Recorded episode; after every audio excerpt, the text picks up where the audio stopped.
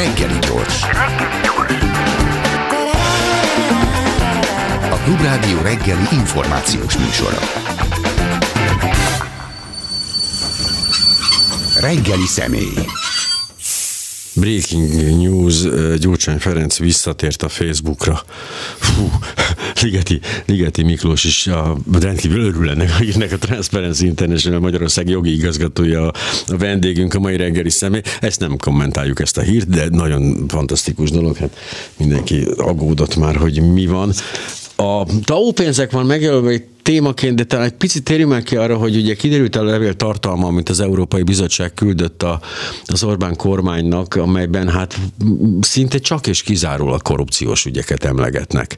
Miközben annyi mindent hallottunk erről, hogy mi, mi minden kifogásol az Európai Unió velünk kapcsolatban, és most csak egy elméleti kérdésem lenne, hogy egy ilyen szituációban, amikor gyakorlatilag mindenki látja, hogy korrupciós esetek vannak, mindenki tudja, hogy ennek a lényege a korrupció, mégis egy ilyen fantasztikusan jól felépített rendszerben működik ez az egész, ahol gyakorlatilag le van papírozva minden, hogy ez a tehetetlenség, ez általános, tehát ez bármelyik országban így működne, hogyha egy, egy rendszer gyakorlatilag erre épül, akkor, akkor egy ilyen, hát így nézzük, és azt mondjuk, hogy hát ügyes meg, hogy ilyen megjegyzéseket teszünk, hogy na, ezt jól megcsinálták a fiúk.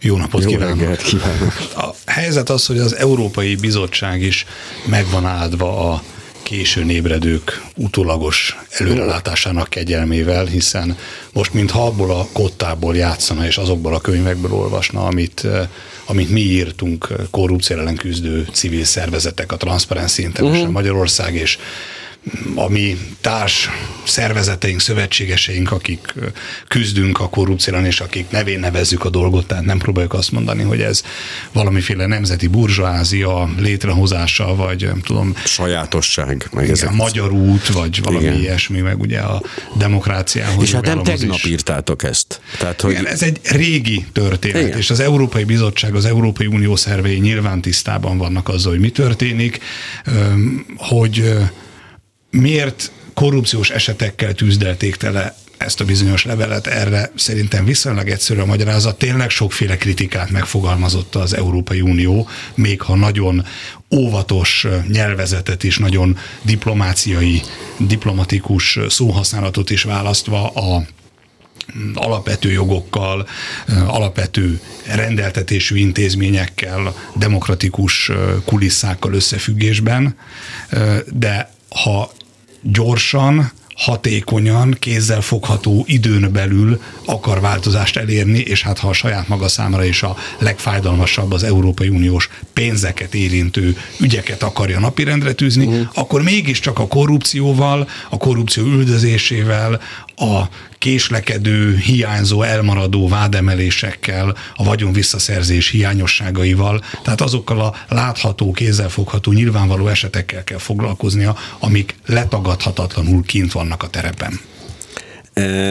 Ez, a, ez most egy kicsit, mintha felgyorsult volna az Európai Unió egy picit ebben a dologban. Ez egy ilyen megugrás, hogy akkor most gyorsan a fejükhöz kapnak, vagy, vagy tényleg elképzelhető, hogy egy ilyen megpróbálnak törekedni egyfajta, hát hogy is mondjam, az eseményeket nem ilyen csúszással követő, hatékonyabb, valóban jelentő. Nem ez a, ez a három év múlva írunk egy figyelmeztetés típusú intézkedésekből kimozdulnának, lehetséges? Még nem tudom, hogy szabad elbízni magunkat ez ügyben. Tehát, hogy sokáig azt gondoltuk, hogy azt a fajta magyarországi felépítményt, amit a politika létrehozott 2010 követően, ahol ugye a korrupció üzemszerűen működik, és igazából egyfajta hatalomtechnikai módszer a gazdagodás és a leválthatatlanság kombinációjának a biztosítása érdekében. Szóval sokáig úgy vettük, hogy az uniós szervek ezt se kiköpni, se lenyelni nem tudják, most meg lassan már inkább úgy gondoljuk, hogy nem is akarják, tehát hogy uh-huh. láthatólag jól el vannak ezzel. A, az Európai Unió persze nem egységes ebben a parlament, az sokkal erőteljesebb és sokkal öm, gyorsabb ütemben, hamarabb megtehető intézkedéseket követelne. A bizottság tűnik most ezúttal a fékező erőnek, amelyik a bíróságra mutogat, hogy majd akkor indítja be a jogállamiság mechanizmust, hogyha a bíróság rábólintott erre, tehát hogyha nem merülnek fel alapjogi jellegű kifogások, miközben ott van az eszköz a, a, a, az uniós szervek kezében, hiszen itt van ez a bizonyos helyreállítási és ellenálló képességi terv, ami a uh-huh. COVID járvány következtében az unió egészében megfigyelhető gazdasági nehézségeknek a kezelésére szolgál. Ugye tudjuk, hogy ez az a tervez az a segélycsomag, aminek a, az egy részét Magyarország visszautasította a magyar kormány. Azt mondta, hogy a kedvező kamatozású hitelt nem kérjük, ugye van nekünk sokkal drágább hitelünk a piacról, az nekünk jó, az magyaros, kurucos, független és szabadságharcos. Hát meg főleg nem mondják meg, hogy mire kell költeni, azért ez egy lényeges Igen. eleme. Nem mondják meg, hogy mire kell költeni, nem fűznek hozzá intézményrendszert érintő feltételeket, viszont sokkal drágábban adják, tehát minden. De nem is ellenőrzik, hogy mire költöttük. Ez tehát, így van. Hát azért ez a, nagy előny. Az, az ilyen pénzeket szereti ez a hatalom. Minden esetre a, az Európai Bizottság ezúttal tisztán feltételeket szabhatna a pénz megszerzéséhez. Tehát nem uh-huh. úgy járhatna el, mint az a bizonyos hetes cikk szerinti eljárás, hogy különböző testületek, különböző jogok csorbulását vagy érvényesülését vizsgálják, és ha valamilyen fokú döntést hoznak, akkor majd megindulhat a szankcionálás. Vagy mondjuk, mint a kötelezettségszegési eljárások, ahol ugye konkrét jogi normának a megsértési, jogi előírásnak a sérelme szükségeltetik, és többfokú eljárásban a végén a bíróság mond valamilyen döntést. Itt ugye tiszta alkuhelyzet van, a bizottságnál van a kassa kulcs, és mondhatja azt, hogy akkor nyitom föl a páncélszekrényt, és akkor mennek belőle a pénzek Magyarországra, hogyha rendbe rakják Magyarországon az ügyet, ügyészség, bíróság, tudom én, milyen egyéb intézményeknek a helyzetét. Ugye a, a ezekhez a pénzekhez társított feltételeket nagyjából az úgynevezett ország specifikus ajánlásokban írta elő a az Európai Bizottság. Ezek az ajánlások a legkülönfélébb területeken megvaluló sérelmek, megvalósuló uh-huh. sérelmeket gyűjtik össze, és minden fél évben minden európai szemeszter jelentésben benne foglaltatnak ezek közül válogat most a bizottság, hogy mi az, amiket azonnal érvényesíteni akarna, és nyilván a korrupciálni fellépés hatékonysága, vagy egyáltalán megkezdése Magyarországon az egyik ilyen elsődleges feltétel. De ez alapján úgy tűnhet, mintha az EU-ból eddig érkező pénzek, tehát mondjuk a 2010-től 2020-ig, ott ezt arra lehetett költeni, mire akarjuk, ott azt el lehetett volna lopni, senki nem figyelt, de holott elméletileg azokat is valamilyen szinten ellenőrizték. Ez így van, de az ellenőrzés elsődleges szervezetrendszer az mindig a tagállam. Uh-huh. Tehát a, sokat hivatkozunk mi magunk is az Európai Unió csalás elleni hivatalára, az Olafra, meg a bizottság különböző ö, szabályosságokat, szabálytalanságokat feltáró vizsgáló szervezetére, de Magyarországon több tízezer uniós finanszírozású beruházás valósul meg egy-egy uniós költségvetési ciklus uh-huh. 7 éves szakaszában illúzió lenne azt feltételezni, hogy, hogy a néhány százfős brüsszeli apparátus, aminek ugye tucatnyi tagállam van a hatáskörébe sorolva, több tízezer magyarországi projektet fog vizsgálni. Az OLAF is, az Unió csalás elleni szerve néhány százas nagyságrendben vizsgál eseteket, ezek uh. közül választja ki, hogy Magyarországra melyek jutnak. A magyar hatóságok, a kincstár, a számvevőszék, de elsőrendűen az adóhatóság, a bűnügyi gyanúk esetén a rendőrség, adónyomozó szervek és az ügyészség az, amelyiknek kutya kötelessége lenne ezekkel a ö, szabálytalansági ügyekkel foglalkozni, és hát természetesen a kormány, amelyik maga alá húzta évekkel ezelőtt az uniós fejlesztési beruházásokkal, forrásokkal foglalkozó szervezetrendszert, az irányító hatóságokat, azok most bent ülnek a minisztériumokban, nekik lenne kutya kötelességük észlelni és kiavítani, szankcionálni a szabálytalanságokat. Érthető okokból ez nem történik meg, e, és hogy mennyire maguk alá húzták, ugye Norvég alap ugye a kedvenc sztorim ebbe a dologba, hogy lemondtunk x milliárd. 70 milliárdról. Konkrétan lemondtunk, nem tudom, 4 milliárd miatt. 4 milliárd. De amit egyébként a 4 milliárd forintot végül úgymond valamiféle átvitt megoldással pótolta a kormány, ez a városi civil alap Hogyne, igen. forrásai, amik egyébként ténylegesen formailag működő civil szervezetekhez kerültek, csak, csak véletlenül mindig a azokba a zsebekbe juttatta ez a pénzosztó iránytű a pénzeket, amely zsebek gazdái valahogy egyetértenek, vagy legalábbis közömbösek a kormány politikáival szemben. Illetve van, a, van, a, van ezekben a civil szervezetekben valamilyen érdekeltség általában van valami fideszes kötődésű, vagy konkrétan fideszes személynek. Hát eléggé átlátszó, de ugye ezzel, ezzel nem lehet kifogás, ez a saját pénze volt a kormánynak, tehát ez a 4 milliárdot ezt ő költötte, úgyhogy annak adja, akinek akarja tulajdonképpen, és hát végül is kvázi civileknek adta.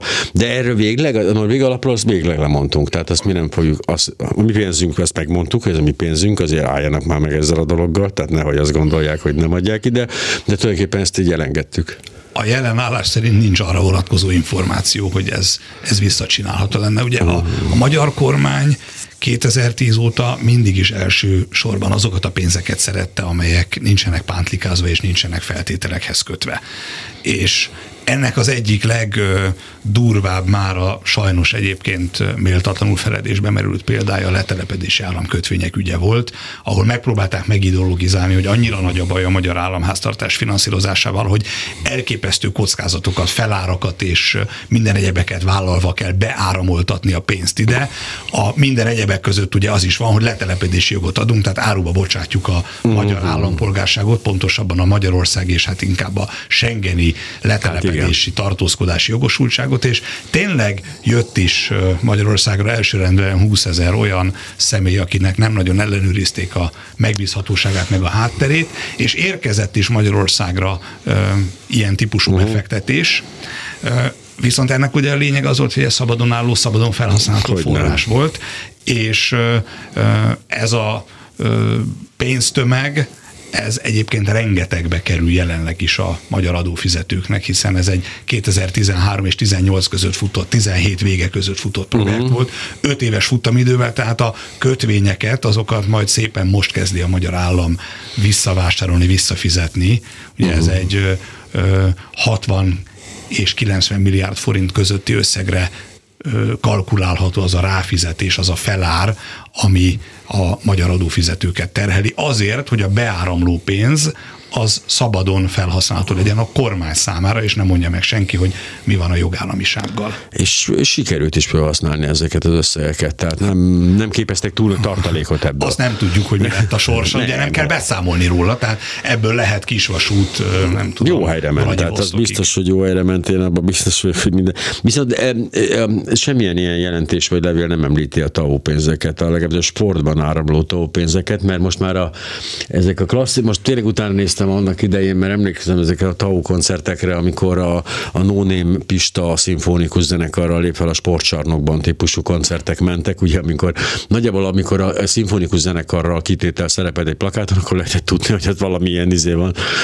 Hát éppen lop valaki rengeteg pénzt, de hogy ez, ennek éppen azt nézem, hogy úgy vége lett nagyjából, ugye itt az volt, hogy cégeknek adták ki a jegyeket, tehát így bevattázták, mintha lenne közönség, meg az egész ilyen nagyon, nagyon szóra szórakoztató, szórakoztató lopás volt. Viszont a sportba megállíthatatlanul áramlik ez a pénz. Azt nézem ez alapján, az anyag alapján, hogy 923 milliárd ment 10 év alatt, ami azért már egy szabad szemmel is jól látható.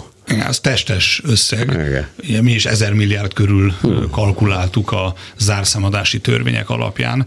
Ugye, hogy az Európai Unió, a bizottság ebben nem szólal meg, hát nyilván van mit szégyelniük. Tehát 2011-ben, hmm. majd 2016-ban jóvá hagyták a látványsport támogatási rendszert. Ez állami támogatás ezért muszáj volt a bizottsága jóvágyatni, és feltételezhetően az volt a magyar kormánynak az érvanyaga, hogy ez egyenlően, illetve meritokratikus, tehát teljesítmény alapú rátermettségi szempontunk szerint fog terítődni ez a pénz a lehetséges piaci szereplők a sportszervezetek között.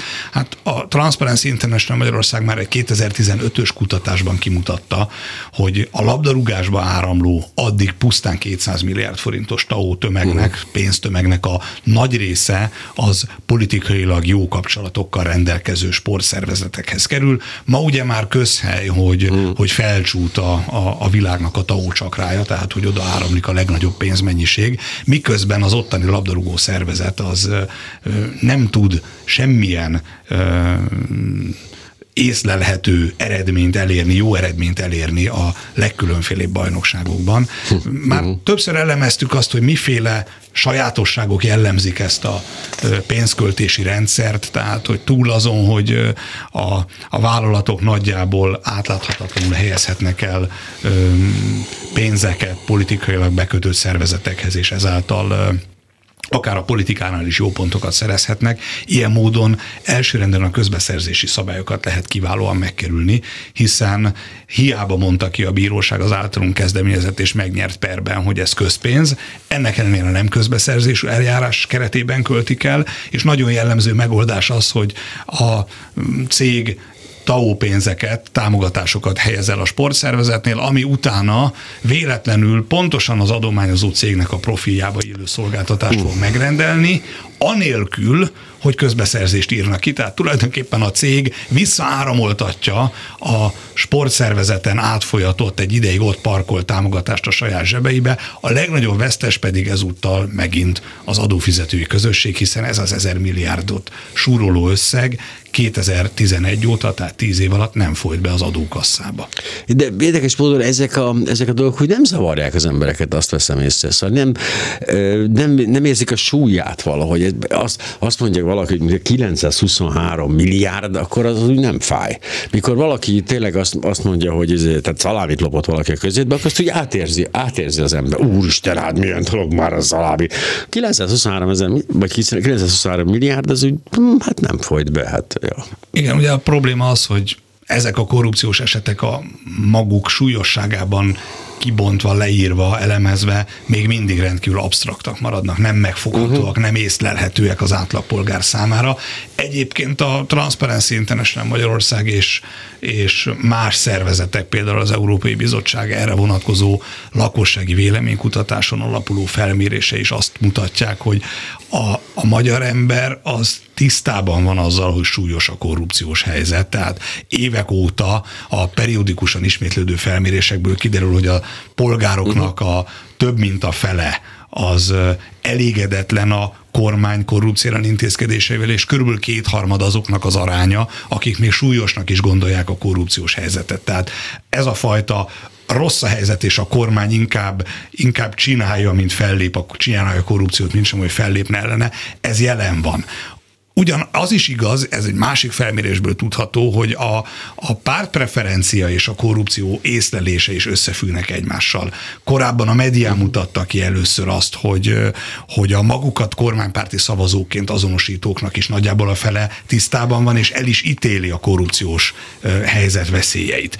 És a mi egyik felmérésünk, a Transparency International Magyarország egyik kutatása és kifejezetten rákérdezett a korrupció következmény nélküliségére, illetve az állami korrupció veszélyeire, és ezt összekapcsoltuk a párpreferenciával, uh-huh. és az jött ki, hogy a a magukat ellenzéki szavazóként azonosítók, illetve közömbös, semleges politikai preferencia szempontjában magukat közömbösnek, semlegesnek megnevező választóknak a kétharmada gondolja nagy veszélynek, és következmény nélkülnek az állami korrupciót, de a magukat kormánypártiként azonosítóknak is nagyjából a fele, majdnem a fele. Uh-huh. Ez nyilván ez nagy szakadék, a majdnem fél és a két harmad között azért jelentős a távolság, de az nem igaz, hogy aki a kormánypártra szavaz, az vak a korrupcióval szemben, illetve ha észleli is, közömbös vagy elfogadja viszont az annak, fakadó kockázatot. Viszont annak igaznak kell lennie, hogy akkor van egy jelentős mennyiségű szavazó Magyarországon, aki azt mondja, hogy hát igen, itt a korrupció a bajban, ezek támogatják a korrupciót, de rájuk szavazok.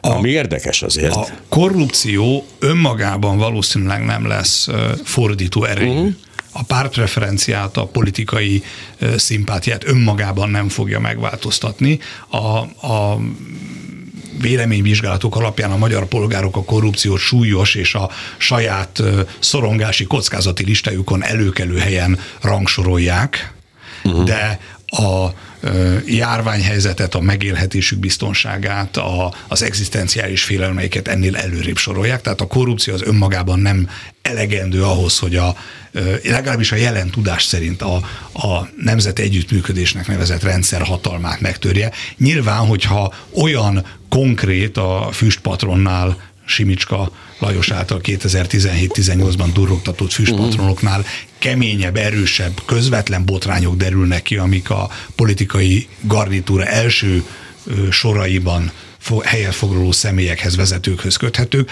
az megingathatja ezt a ö, részben vaknak tekinthető hitet, ö, de egyelőre ilyenek nincsenek a kezünkben. Hát ezt nem is tudom, lesz most hírek, kérdezem, a, ezért én nem lesz hírek, menjünk tovább. Jó. Mert hogy ezzel kapcsolatban pont az jut eszembe, hogy tehát volt egy komoly feltáró cikk, ugye Győr, Audi területek megvásárlása, stb. Egy egész jó cikk jelent meg, majd eh, utána megjelent az a történet, amikor ugye jaktozás, szexpart és stb. és ugyanez a cikk mellé, és akkor hirtelen úgy tűnt, hogyha azért egy jó szexvideót mellékelünk egy korrupciós ügyhöz, akkor eljut a nagy közönséghez, és hát felkapják hogy mi van itt. De közben mégse jutott el, azt arra kell rájönni, mindenki csak erre a egyébként lényegtelen bronyóságra emlékszik, amit egy, egy, egy jakton készít videón láttunk, de hogy a háttérben azok a személyek, hogy milyen összefüggésekben vannak, és hogy mi a, mi a történet lényege, mert nem az a lényeg, hogy csajoztak, eh, vagy hogy fekete és szilvapálinkát ittak, az, az így elsikkat megint csak, hogy ott azért iszonyatos mennyiségű korrupciós, nyilvánvaló egyértelmű, tehát nem elvonatkoztatott, hanem ott konkrét területvásárlás, majd eladás, korrupciós voltak, aztán semmi. De az Audi gyárbővítéshez kapcsolódó földvásárlások ügyében a Transparency International Magyarország is tett feljelentést, akkor még sikerként gondoltunk arra, hogy nyomozás is indult. Hmm. A feljelentésünk nyomán mások is tettek feljelentést, uh-huh. tehát ez egy több egyesített Aha. feljelentést magában foglaló nyomozás volt, aztán ez a nyomozás eredményre, legalábbis vádemelésre nem vezetett. Most nem akarom azt mondani, mert nem én voltam az ügynek a nyomozója, és az soha nem uh-huh. lehet tudni, hogy mennyire nehéz egy ügyet nyomozni, de lett volna kézzelfogható megindulási alap, még hogyha ezek a földszerzési ügyek egyébként a botrány kipattanásához és ezáltal a nyomozás megindulásához képest lényegesen később, lényegesen korábban uh-huh, történt. Uh-huh. Ugye 2012 előtti földvásárlásokról van szó, és 18-19-ben válik ez komoly botrány, mi is ugye 19-ben teszünk feljelentést. Hát az már egy megint másik kérdés, hogy ugye már 12-ben erről komoly oknyomozó újság cikkek uh-huh. jelentek meg a HVG-n, Dezső András tollából, és akkor ugye a hatóságok a fülükbotját nem mozdították, mondván, hogy hát ugye újsággal nem foglalkoznak, nem olvasnak ja. újságot, de mivel ingatlanra követték el a visszaélést, annak mindig van valamilyen nyoma. Az nem száll el úgy, mint a megbízási szerződés, vagy uh-huh. mint a tanácsadási tevékenység. Az ingatlannak van nyoma a földhivatalban, tehát hogy arra kicsoda, mikor, milyen összegért, kiknek a közreműködésével kötött szerződést, az feltárható, és az kivizsgálható lett volna, hogyha ezek az ingatlan szerzések valami olyan tendenciát mutatnak, hogy valaki benfentes információ birtokában rárepült arra a területre, ahol az Audi bővülhet. Valószínűleg ez történt, ez ami A gyanú ez volt, csak hogy a hallgatók számára, akinek fogalmas, hogy miről beszélünk esetleg, hogy, hogy tehát igenis, tehát tudni lehetett, hogy bővítik ugye az Audi gyárat, és felvásároltak eh, bizonyos körök területeket, és véletlenül hát pont ott arra ment a bővítés. Ja, most úgy néz ki a nyomozás kifulladásával ez a sztori, hogy hát ezeknek a köröknek a Bolkai Zsolt egykori polgármesterhez kötődő üzleti köröknek uh-huh jó volt a megérzése, vagy mertek kockáztatni, és bejött Hogyne. nekik. 19-re lapot Igen. húztak, és, és nyertek. Szerintünk a büntető törvénykönyvnek van álláspontja erről a fajta 19-re lapot húzásról, ezt benfentes információ birtokában történő eljárásnak lehet tekinteni, és ez minősülhetne, nem tudom, hűtlenkezelésnek, vagy hivatali helyzettel visszaérésnek nem fogjuk megtudni jelen állás szerint, hogy itt mi történt, hogy ezek a cselekmények elévültek-e már, vagy van-e még valami, ami büntethető minden esetre. Megint egy olyan ügy, ahol a korrupció közvetlen haszonhúzói büntetlenül élvezhetik a visszaéléseiknek a bűnös gyümölcseit. És egyébként furcsa módon a, videón szereplő közül Borkai, ugye, hát nyilvánvalóan tudjuk, hogy ő aztán, hát hogy megbukott, de mégis nem, a polgármesterként nem méretette meg magát ismételten, de a többi szereplőben ugyanképpen erre semmi következménye nem lett ennek sem. Ja, Borkai Zsoltra is annyit, hogy hát persze lemondott, de egyébként igen. őt megválasztották mindezeknek ja, a történeteknek persze, az persze. ismeretében. Tehát ez, ez a helyi hatalom beágyazottságáról nagyon sokat elmond, és arra már utólag spekulálni, hogy mi történt volna, hogyha Borkai Zsolt nem lemond, megválasztott polgármesterként, hanem visszalép az indulástól. Hát ezt ugye nem fogjuk már soha megtudni, mert ilyen forgatókönyv nem valósult meg. Ugye Borkai Zsoltot érintően a másik ö, ö, nagy sztori, hogy a vagyonnyilatkozatai végül nyilvánosságra kerültek. Uh-huh. Az átlátszó.hu hozta le, amennyire emlékszem, és, és ezek a vagyonnyilatkozati tételek legalább olyan mértékben homályban hagyják a hozzá köthető vagy általa élvezett vagyonelemeknek a beszerzési forrását, sorsát, az eredetét, mint amire megszoktuk a hivatalban lévő nem lemondott politikusaink vagyonnyilatkozatával kapcsolatban is, hogy hit kérdése a dolog. Ha akarjuk, elhisszük, hogy besületes, ha mm. nem akarjuk, akkor nem hisszük el, de ez végül is mindegy, mert következménye sem annak nem lesz, ha hiszünk bennük, sem annak, hogyha nem hiszünk a becsületességükben furcsa módon az utóbbi években az egyetlen olyan korrupció gyanú, aminek következménye lett, ez a ellenzéki oldalon volt, ugye az előválasztás során a Tóth Csaba féle, a hatházi Tóth Csaba féle csörte, vagy, vagy hát hogy is mondjam, ilyen doku, dokumentum bemutogatás, ott, ott lett következménye, valaki nem indult el egy előválasztáson, ami azt kell mondjuk, hogy ez korrekt, tehát azt gondolom, hogy valami, legalább minimum ennyi következménye legyen valaminek, de, de az is érdekes, az is pont ellenzéki oldalon volt csak. Ugye ilyen értelemben a Borkai Zsolt ügyének is volt politikai ja, következmény, hát ő lelépett ja, a ja. színről, és valószínűleg Tóth Csaba is majd le fog lépni a színről. Legalábbis most nem tudjuk, Határeset, hogy... az nagyon erősen. Most láttam a fotókat, így a Horváth Csaba, Tóth Csaba, Karácsony Gergely, Patak, mit tudom én, tehát hogy azért még ott van. Lássuk meg, hát egyelőre ugye ő nem mondott le a mandátumáról, csak nem indult az előválasztáson. Ez is egy gyanús ügy, ezt is ki kellene vizsgálni. Zuglóban régóta lehetett hallani, vagyis hát zuglóból lehetett hallani, hogy Tóth vannak bizonyos visel dolgai ezekre hatósági válasz soha nem fogalmazódott meg, tehát ez megint marad a hitkérdés, aki akarja elhiszi, hogy ő uh-huh. becsületes, aki meg nem akarja, az nem fog rászavazni. Egyébként ő meg jogosan mondja azt, hogy hát, de hát mint ellenzéki önkormányzati képviselő, ismert képviselő, egyébként rendes képviselő, és hát aztán az ő esetében aztán biztos lecsaptak volna rá, ha lett volna valami a, a, a, fü, a füle mögött, tessék, hát biz... de, kérem igen. szépen, az olyan szintű védekezés, mint amikor valaki 56 után Kádárnak azzal akarta eladni magát, hogyha ő bűnös lett volna, akkor biztos mm, mm, tudom, lusztrálták és szankcionálták volna, mint Trockist elhajlott a Rákosi korszakban, tehát ő aztán tényleg tiszta, higgye már el mindenki neki. Igen, az, de hogy a, az, hogy a valamelyik olyan parlamenti képviselő, akivel kapcsolatban ügyek és gyanúk fogalmazódnak meg, nem került a hatóságok célkeresztjébe, az nem az ártatlanságát bizonyítja, Nyilván az ártatlanságát senkinek nem kell bizonyítania. Igen, igen ez a másik. De ebből még nem következik az, hogy a vele kapcsolatos híresztelések, vagy ügyek, vagy gyanúk azok mind megalapozatlanok. Legfeljebb azt igazolja, hogy a hatóságoknak nem keltette fel a figyelmét, de hogy azért, mert, mert megalapozatlan volt a híresztelés, vagy a gyanú, vagy valamely másokból, például ugyanolyanokból, amiért a kormányhoz kötődő parlamenti képviselők visel dolgai sok esetben nem keltik fel a hatóságok figyelmét, ezt nem fogjuk megtudni. Viszont az, azt viszont az a következménye azért van a dolognak, hogy nem nevezhetjük őt korruptnak, vagy bűnösnek ezekben az ügyekben, mert hogy addig ezt nem tehetjük meg, amíg ez a helyzet fönnáll. Ilyen véleményünk lehet uh-huh. bárkiről. Hát véleményünk, persze, persze. De, persze. de hatóságilag megállapított, uh-huh. megerősített állítás persze nem tehetünk.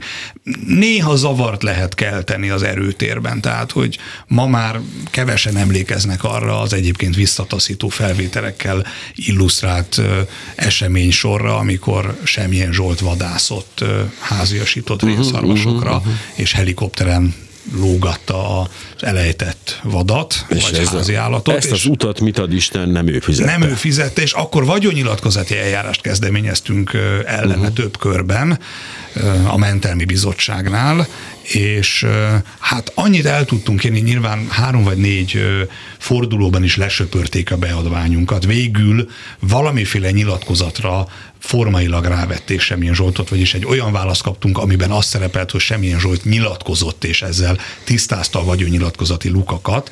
Tehát annyit el tudtunk érni, hogy kellemetlen helyzetbe kerültek, mert először oda manőverezték magukat, hogy ajándékba kapta Semmilyen Zsolt a a, a pénzt, a vadászatnak az árát, ugye itt egy 20 milliós összegről van szó. Mi azt állítottuk, hogy hogyha ez jövedelem volt, akkor adót kellett volna utána fizetnie, beleravírozták magukat az ajándék érvelésbe, uh-huh, uh-huh. És, és hát ugye az meg még nagyobb bukta, mert az ajándék után meg illetéket kell fizetni, aminek magasabb a mértéke, uh-huh. mint a jövedelemadónak, és akkor erre jött a svéd csavar, hogy azt magyarázták el, hogy az az üzletember, aki végül is ezt a cechet állta, az saját magának adott tagi kölcsönt a saját cégéből, és ebből fizette, de saját zsebből semmilyen Zsoltnak a vadászatait. Tehát valószínűleg annyit el tudtunk érni, hogy legalább egy jobb fedősztorit ki kellett találni, ami a mm. joghézagok irányába elmozdítja a, a magyarázkodást. Ennél sokkal többet civil eszközökkel a vagyonnyilatkozati ügyekben nem lehet sajnos elérni. A vagyonnyilatkozat ebben a formájában azért lássuk be nem egy túl erős papír. Hát ugye, mint mondtam, ezt sajnos csak ismételni tudom is uh-huh. a mhm. klubrádióban az elmúlt években, már annyiszor elmondtam, hogy ez tényleg hitkérdés. Tehát Na jó. Kiállnak a politikai vezetők, és elmondják pillarezektetett ártatlansággal az arcukon, hogy Európa legszigorúbb vagyonnyilatkozati rendszere működik, mert Magyarországon tényleg több százezer embernek kell évente, két évente, három évente vagyonnyilatkozatot tenni. Ez egyébként igaz, uh-huh. csak ezeket a vagyonnyilatkozatokat ugyebár a kutya nem ellenőrzi, senki nem foglalkozik velük, a legtöbb az bontatlanul pihen egy fiókban, és a következő vagyonnyilatkozat letételekor visszakapja a nyilatkozatot tevő. Illetve nincs következménye az ebben elkövetett esetleges csúsztatásoknak, finomításoknak vagy elhallgatásoknak, mert hogy nem nincs szankcionálva. Miközben kiváló pénzmosoda, hiszen ha valaki a vagyonosodását ö, ö, meg akarja szoktatni a közvéleményen, a közvéleményt hozzá akarja szoktatni, hogy ő egy jó módú ember, uh-huh. akkor nem, semmi más dolga nincsen, mármint nyilván ez most a kiemelt közszereplőkre vonatkozik, nyilván. mint hogy a vagyonnyilatkozatában évről évre valamennyivel többet mondjon be, és kell olyan ö, forrásokat megjelölni, amiknek nincs ugye ellenőrizhető adatbázisa, például egy feltalálói díj, vagy szerzői jogdíj, és akkor ha kilép a politikából és hirtelen látványosabban lesz gazdag, akkor mondhatja, hogy kérem szépen én nem most vettem elő holmi ládafiából uh-huh, mhm, mhm. lopott pénzeket, hát nézzék meg a vagyonnyilatkozataimat, már tíz éve is megkaptam a feltalálói díjat, amígért barackmagból atommagot készítettem a sufniban, és ez valakinek nagyon tetszett. Igen, a digitális aláírásom azóta is ott szerepel mindenhol. De hogy talán azért nem olyan érzékeny a magyar közvélemény a korrupcióra, mert azért az a, a közvélekedés az, az, az nagyjából, hogy a rendszerváltás óta gyakorlatilag, aki meggazdagodott, az ott valami, valami sumákolással gazdagodott meg. Szóval itt azért a, a, a spontán privatizációtól kezdve egészen mostanáig ott mindig valami gyanús dolgok voltak ott, amikor valaki pénzt szerzett. Nagyon kevés olyan embert ismerünk, aki tényleg azt mondta, hogy ki volt egy nagyon jó ötlete, és megcsinálta, és bejött neki, és meggazdagodott. Általában hát ilyen pénzmozgások, vállalatok mozgatása volt mögötte, úgyhogy így hozzászokhat az ember, hogy nem, nem a teljesítmény áll a pénz mögött. Nyilván ez a megközelítés és ez a magyarázat elsőrendűen a korruptaknak a, az érdekeit szolgálja. Valószínűleg ők maguk ö, tartják legerősebben életben ezt a ezt az olvasatot, ezt a narratívát, hiszen akkor ugye szét lehet teríteni a korrupcióval kapcsolatos mindenféle elítélést és felelősséget, mondván, hogy oké, okay, nekünk is vannak gyanús ügyleteink, de tényleg mindenkinek uh-huh. voltak, és mindenkinek vannak, hiszen ugye a politika az egy ilyen mocskos dolog, és a gazdagodás az szintén mocskos dolog. Mindenki együttműködött annak idején a Kádár rendszerben, a nemzetbiztonsággal, ki így, ki úgy, ugye emlékszünk, a terítésnek vannak ilyen csodás módjai. Hát, hogy ez, ez, ez egy létező érvelés, önfelmentő érvelés egyébként, tehát ugye nem tudunk sajnos kitörni a korrupció átkából és áfiumából, mert ugye itt régóta és mindig is mindenki korrupt és korrupt is volt, tehát egy ebből mintha az következne, hogy, hogy hát ugye ezt a közbeszerzést most azért kellett lenyúlni, mert én igen. 1980 illetve, előtt születtem, igen, de ha egyébként csak 30 lennék, akkor most megcsinálnám tisztességesen, de öreg igen. vagyok már ahhoz, hogy tisztességes Illetve legyek. az is, hogy felesleges ezt a kormányt leváltani. Hát a következőben is ugyanilyen korrupt. Hiszen az előző is ugyanilyen Meg az előző is volt, és a következő is lesz. Nyilván ebből a korrupciós csapdahelyzetből azért egész jól ki lehet törni. Tehát és vannak rá példák tehát tulajdonképpen. Tehát, hogy ez, ez azért működhet, és, és azért, ha csak a közvetlen szövetségeseinket, az Európai Unió tagországait nézzük, azért látjuk, hogy van fejlődés, tehát hogy én, néhány évtizeddel ezelőtt a gazdasági életben az olajozásra szánt pénzek uh-huh. jutalékként leírhatók voltak. Ez egy elismert adózási tétel volt, hogy azért volt több a költsége, mert jutalékot kellett fizetnie, mert kenőpénzt kellett adnia, tehát ezt Idősebb hallgatóknak mondom, ez nem az olajszökítés, amiről beszélünk, az olajozás az a zsírozás, tehát, tehát hogy is mondjam, jobban működjön a rendszer, annak a kenése. Így van, és ez Németországban, Ausztriában ez egy elfogadott magatartás uh-huh. volt. A 90-es évek közepétől, végétől megjelennek azok a szabályok, előírások, amelyek ezt büntetni rendelik. Ez persze nem azt jelenti, hogy eltűnik ez a magatartás, Nyilván. de legalábbis megváltozik az ezzel kapcsolatos társadalmi és politikai közeg, az ennek a magatartásnak az elfogadottsága.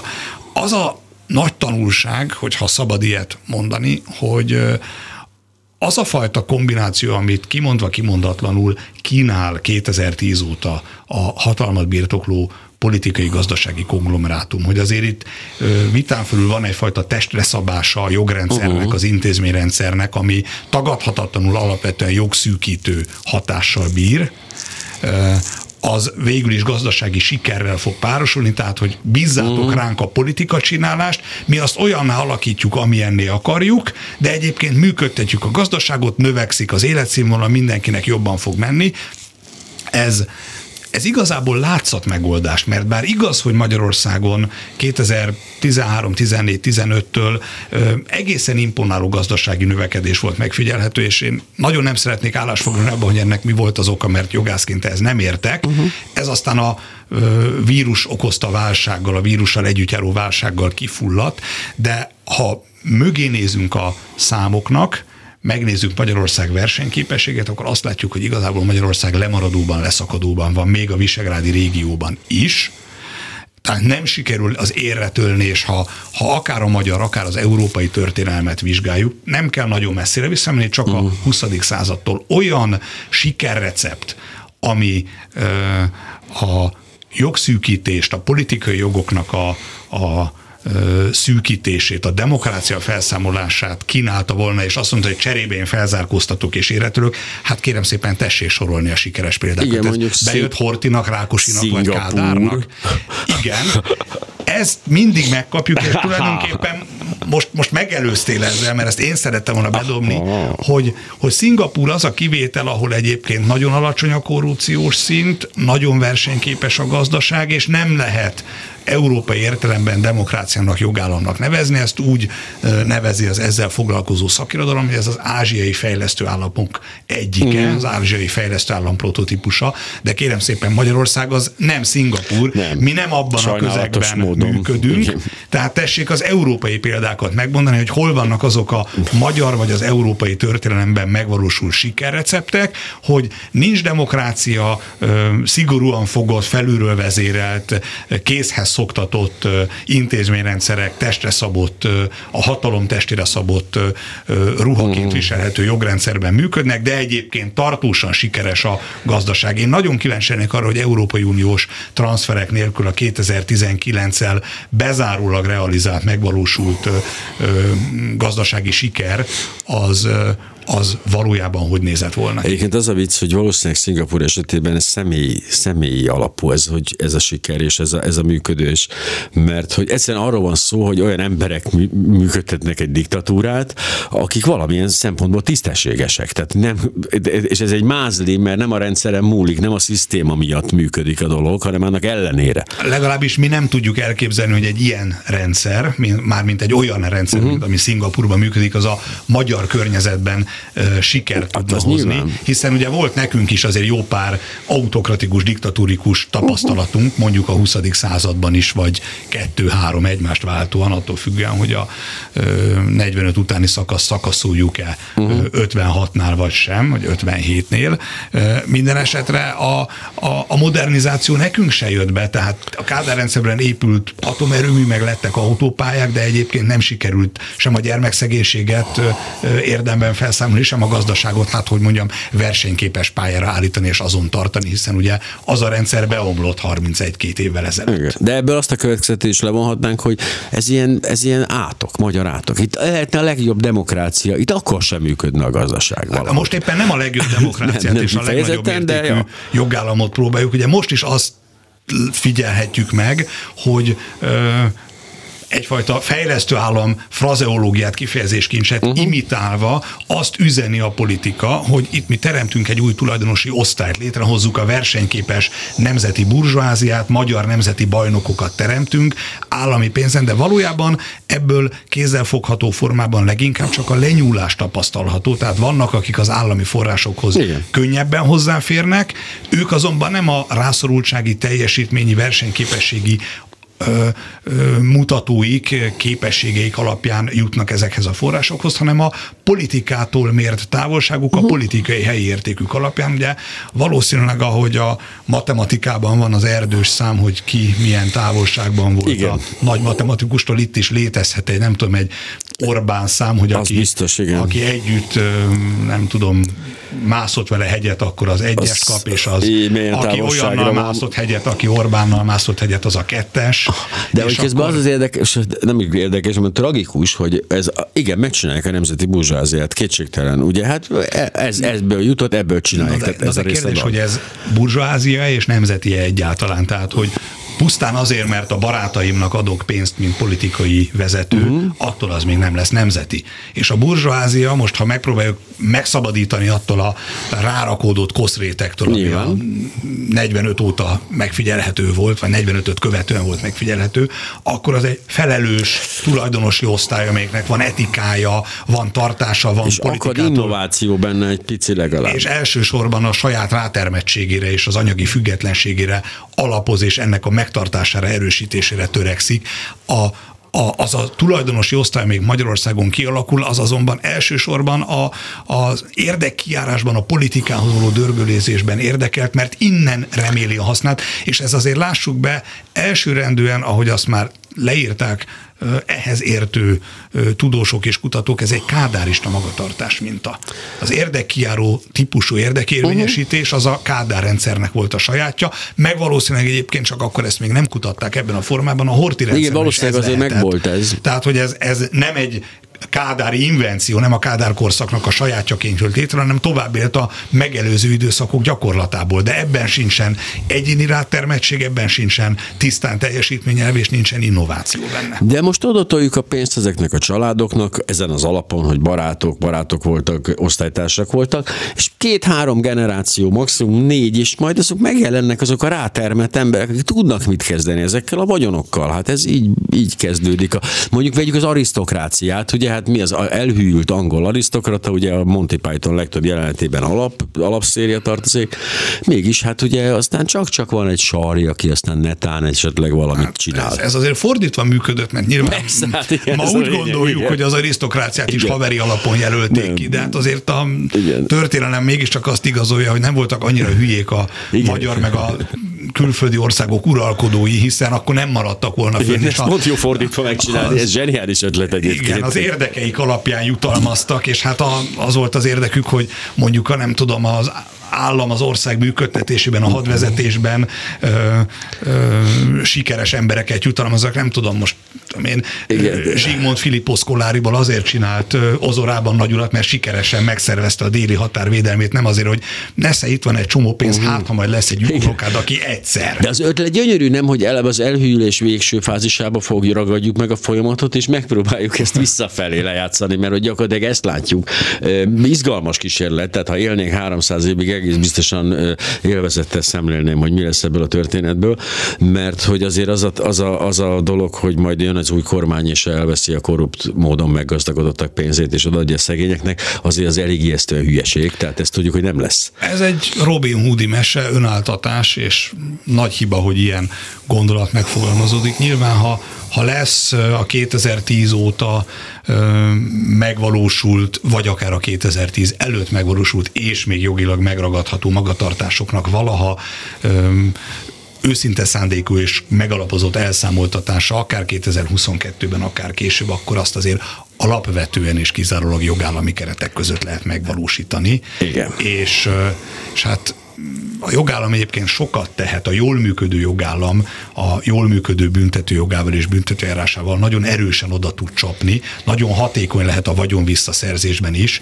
de de százszerzelékos eredmény soha nem fog elérni. Illetve tehát... alapvetően ennek a pénznek jelentős része jogosan megszerzett, tehát a jelenlegi jogrendszer alapján jogosan megszerzett pénz. Tehát, hogy... Ezzel annyiban szállnék vitába, hogy azok a nem csekély részben Európai Uniós forrásokból finanszírozott közbeszerzések, uh-huh. amelyek a legnagyobb gyanút, a legnagyobb botrányt kavarják, még a most fennálló szabályok szerint sem tekinthetőek maradéktalanul jogszerűnek. Tehát, hogy a túlározás az ma sem megengedett, Nyilván. az összeférhetetlenség az ma sem megengedett, gondoljunk mondjuk a Mészáros Lőrinchez köthető gyanút keltő körvasútsor építésről, ami most talán úgy néz ki, hogy Európa legnagyobb, legdrágább vasúti beruházása lesz, hm. vagy gondoljunk az összeférhetetlenség összeférhetetlenségtől hemzsegő Elios ügyre, ami a, az első milliót, milliárdot jelentette a nemzetvejének vagyonosodásában. A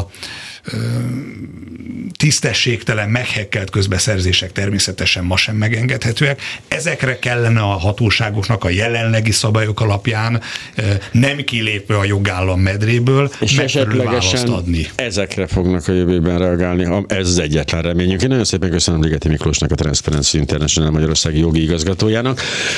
Én okosabb lettem egyébként, előre nem jutottunk, megoldást nem találtunk még, de nem is a mi dolgunk. Köszönöm szépen. Köszönöm szépen, viszont hallásra. Reggeli gyors, nem maradjon le semmiről. Ez volt a reggeli gyors Balok Kármen, Budai Márton, Herskovics Eszter és a szerkesztő Bálint Judit nevében is búcsúzik önöktől a műsorvezető Parakovács Imre a viszonthallásra.